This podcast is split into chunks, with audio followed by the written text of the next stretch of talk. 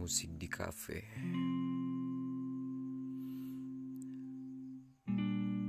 Tidak ada yang istimewa dari kafe itu. Minumannya biasa-biasa saja. Lampu-lampunya terlalu terang dan para pengunjung ribut membicarakan negara yang sedang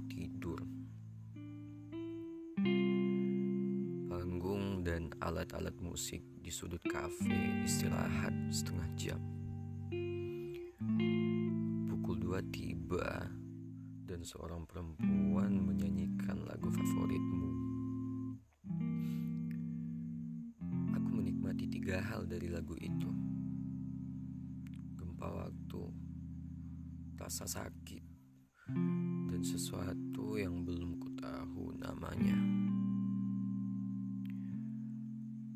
Aku pulang dan jalanan beraroma kampung halaman terbakar.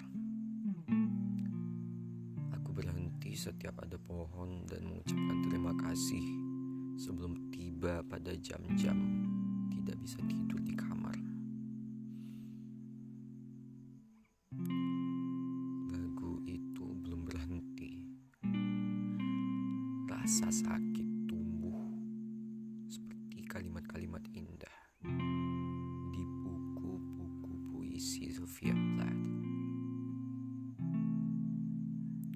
mencintaimu dan mencintai kehilanganku atasmu.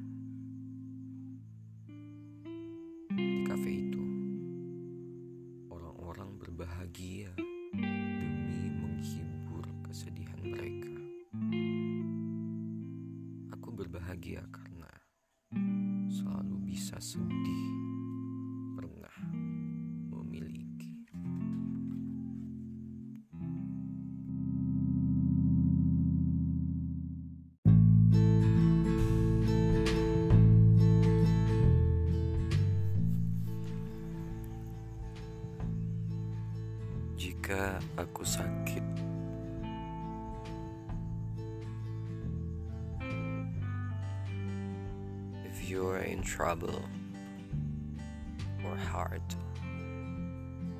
or need, go to the poor people. They're the only ones that will help, the only ones. From John Steinbeck.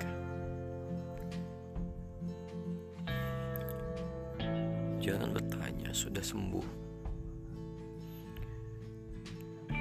Tidak ada orang yang betul-betul sehat. Aku cuma lebih sakit darimu. Aku sedang memberi diriku kesempatan berharap dan percaya.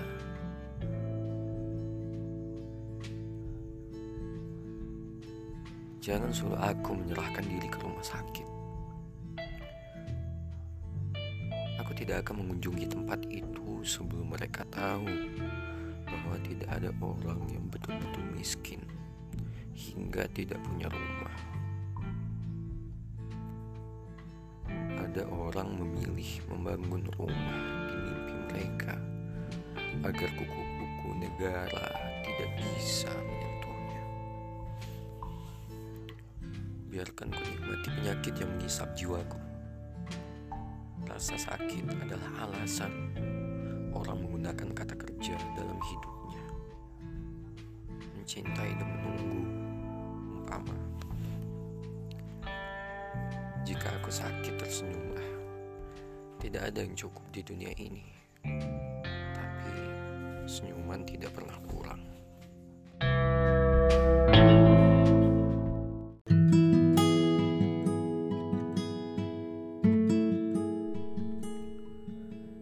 Sejam sebelum matahari tidak jadi tenggelam. Peri paling sulit untuk kucintai adalah perihal yang paling kau cintai. Aku ingin kau membuat tantangan bagiku. Mencintaimu, umpama. Ciri-ciri perempuan yang ku cari-cari adalah yang gampang berduka. Kau tidak tahu berhenti tertawa. Hidup bukan lelucon, atau jantung lelucon adalah kantong air mata.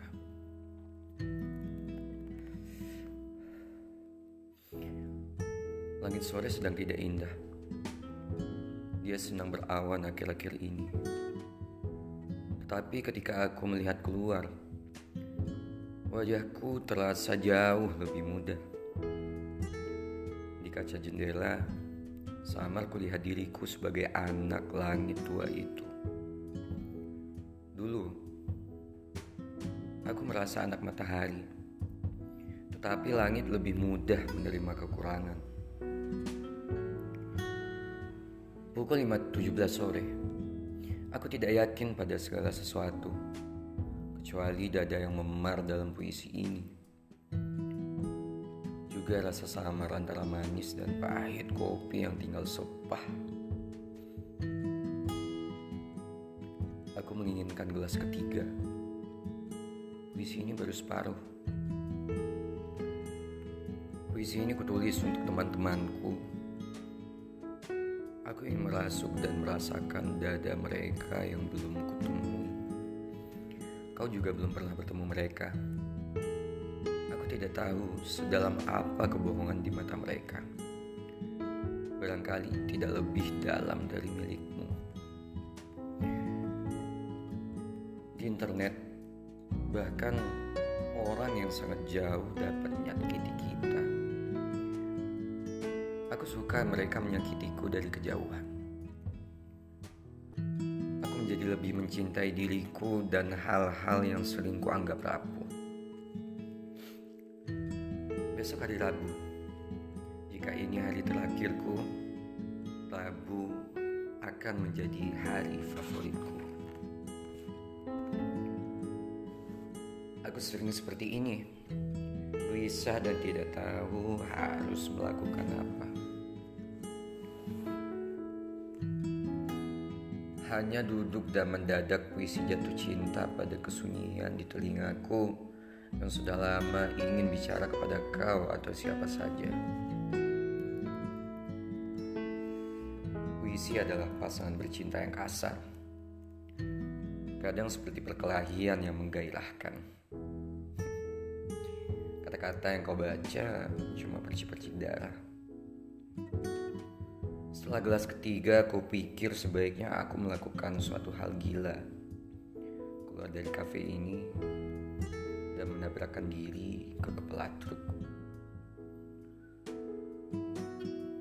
Aku ingin melihat bagaimana puisi memungut tubuhku, dan kau tertawa membacanya di koran besok pagi. Kau bayangkan, kau tertawa pada hari Rabu. Kau menertawai seseorang yang bersedih karena kau tidak berhasil membuat tantangan untuknya. Aku ingin datang kepadamu sebagai lelucon yang lebih besar daripada hidupmu. Pukul 5.30 Rasanya seperti pagi Dan aku baru saja bangun dari mimpi buruk. Jalanan di luar kafe adalah mimpi buruk yang lain. Kadang aku berdoa kau tidak sedang berada di sana terjebak bunyi klasuk tentu. Lebih baik kau berbaring di tempat tidur. Menertawai dirimu atau siapa saja yang gagal mencintaimu. Atau menyerah kepada mimpi manis tentang seseorang dari masa lalu. Masa lalu hanya indah bagi orang-orang yang tidak menyentuhkan kakinya pada masa kini Matahari membuat orang mengurus hal-hal tertentu di dalam ruangan. Mengurus uang negara dan selingkuh. Misalnya. Tetapi tidak ada matahari sore ini. Dia takut tenggelam. Dia takut tidak bisa terbit pada hari favoritku. Kafe ini dipenuhi lagu untuk menghancurkan dirinya sendiri Sementara puisi untuk teman-temanku adalah jalan-jalan baru di tengah hutan. Kata-kata adalah pepohonan yang bertumbangan. Kau dengar derak mereka seperti dada mereka yang jauh. Ada kalanya puisi seperti cinta. Tidak tahu di mana harus berhenti.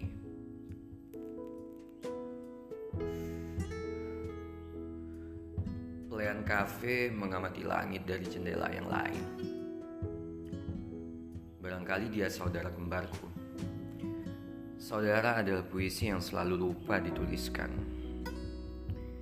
Puisi tidak tahu tinggal di rumah, sering pura-pura jadi pengembara. Aku ingin melupakanmu dan mencari tahi lalat ibuku di wajah pelayan kafe. Tangannya menyalakan lampu seperti kesepian yang datang dari masa lampau. Aku ingin dia memadamkannya. Lampu tidak perlu menyala sebelum betul-betul gelap.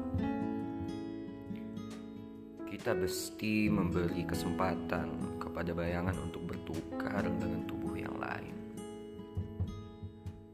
Setiap hari adalah kekasih yang gagal mengucapkan selamat tinggal. Kadang-kadang kau yang harus tega mengecupkan selamat jalan. Dia barangkali sudah terlalu sakit untuk pergi. Seperti matahari yang takut tenggelam hari ini.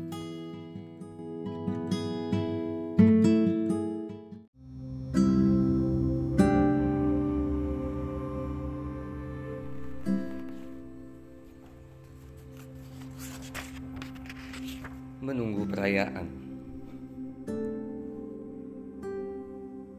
Soal sepatumu cara apa kepada jalan yang menjauh? Ku beritahu, hanya sedikit orang yang mampu mencapai ujung dan ketiadaan.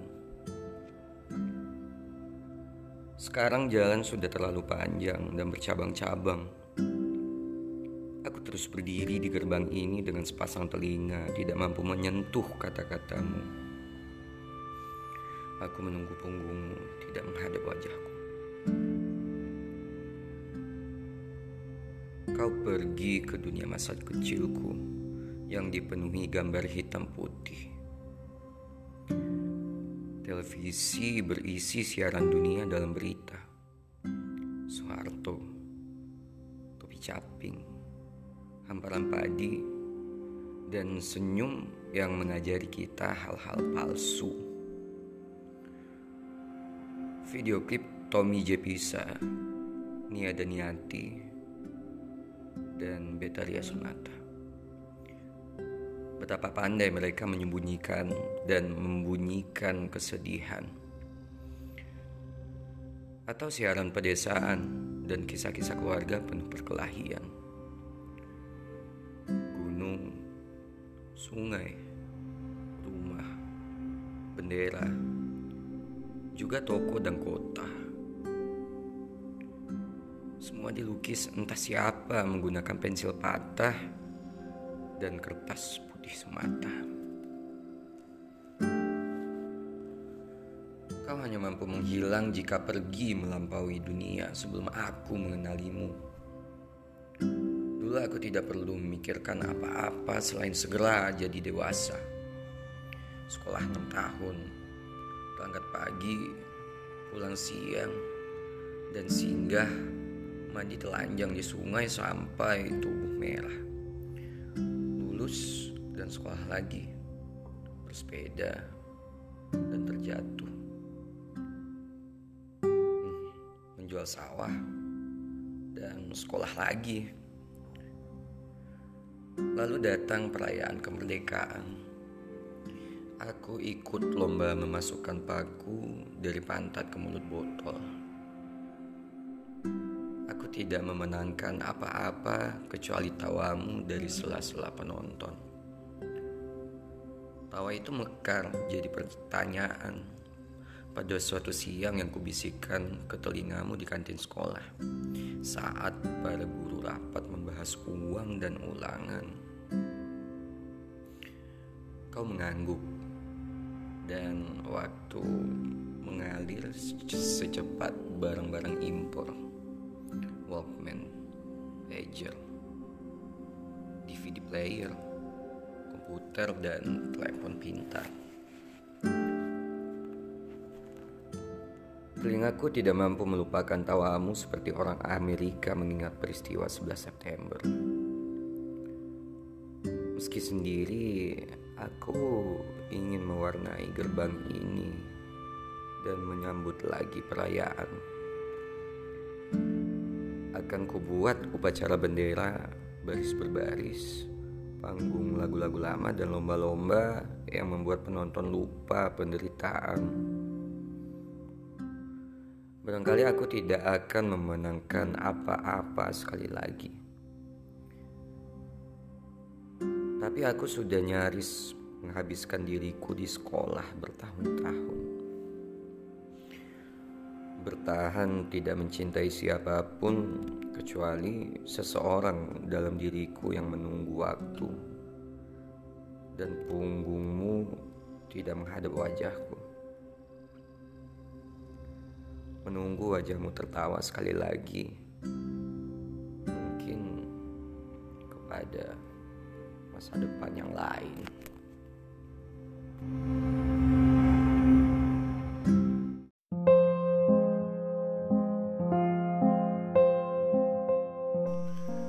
Jendela perpustakaan. Langit menyentuh buku-buku pada sore hari ketika para pengunjung diminta berhenti membaca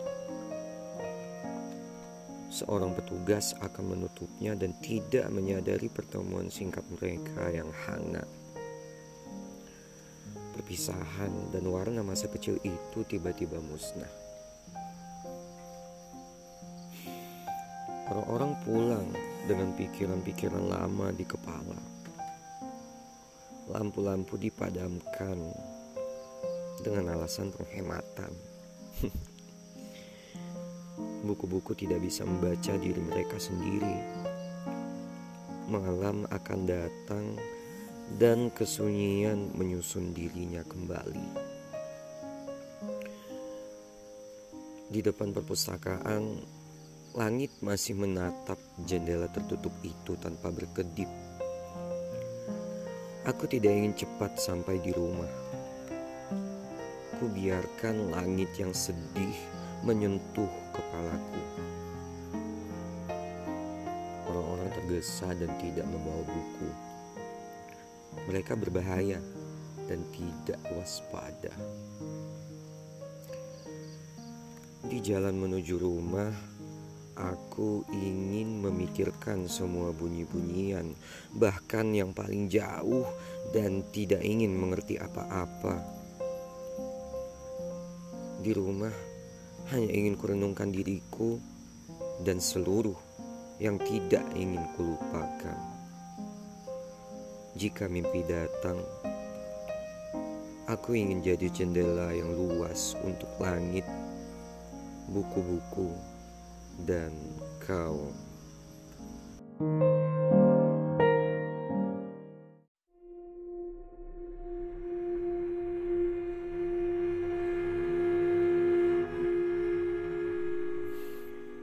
jalan yang berkali-kali kau tempuh. Kau pernah melewati sajak ini. Kata ini menemukanmu lagi di sini. Kau sudah berkali-kali melewati kata ini juga kata ini. Kalimat ini ada di sini untuk kau lewati dan kau lupakan sekali lagi. Sajak ini bagimu lebih akrab daripada jalanan macet di antara tempat tidur dan bilik kerjamu. Kau pernah sembunyi di balik beberapa kata sajak ini. Di balik kata ini dan kata ini. Kau tahan nafas dan pura-pura jadi orang lain seorang menuntutmu dan kau ketakutan. Barangkali kali tukang tagih utang. Sajak ini tahu Ketakutan itu kau pikir telah mati sebagaimana kegembiraan yang berulang kali kau rayakan dengan minum bir di ujung bait ini. Kau tak ingat apa yang membuatmu pelupa.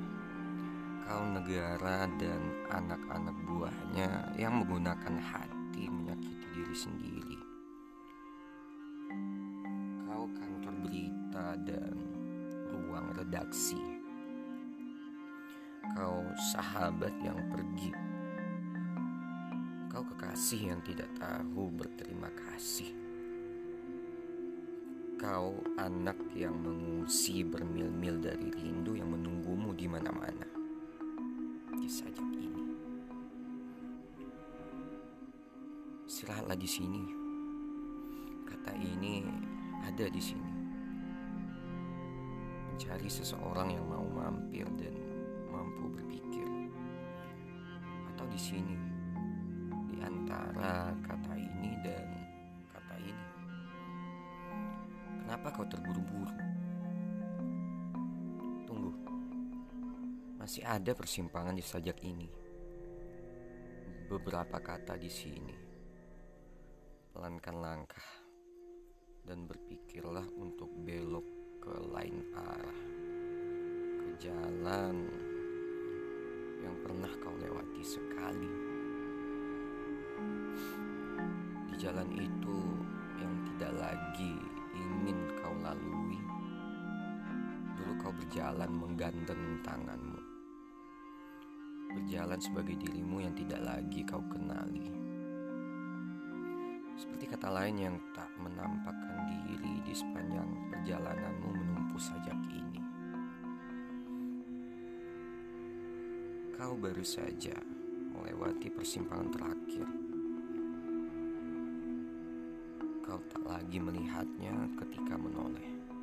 Dan pada akhirnya tiada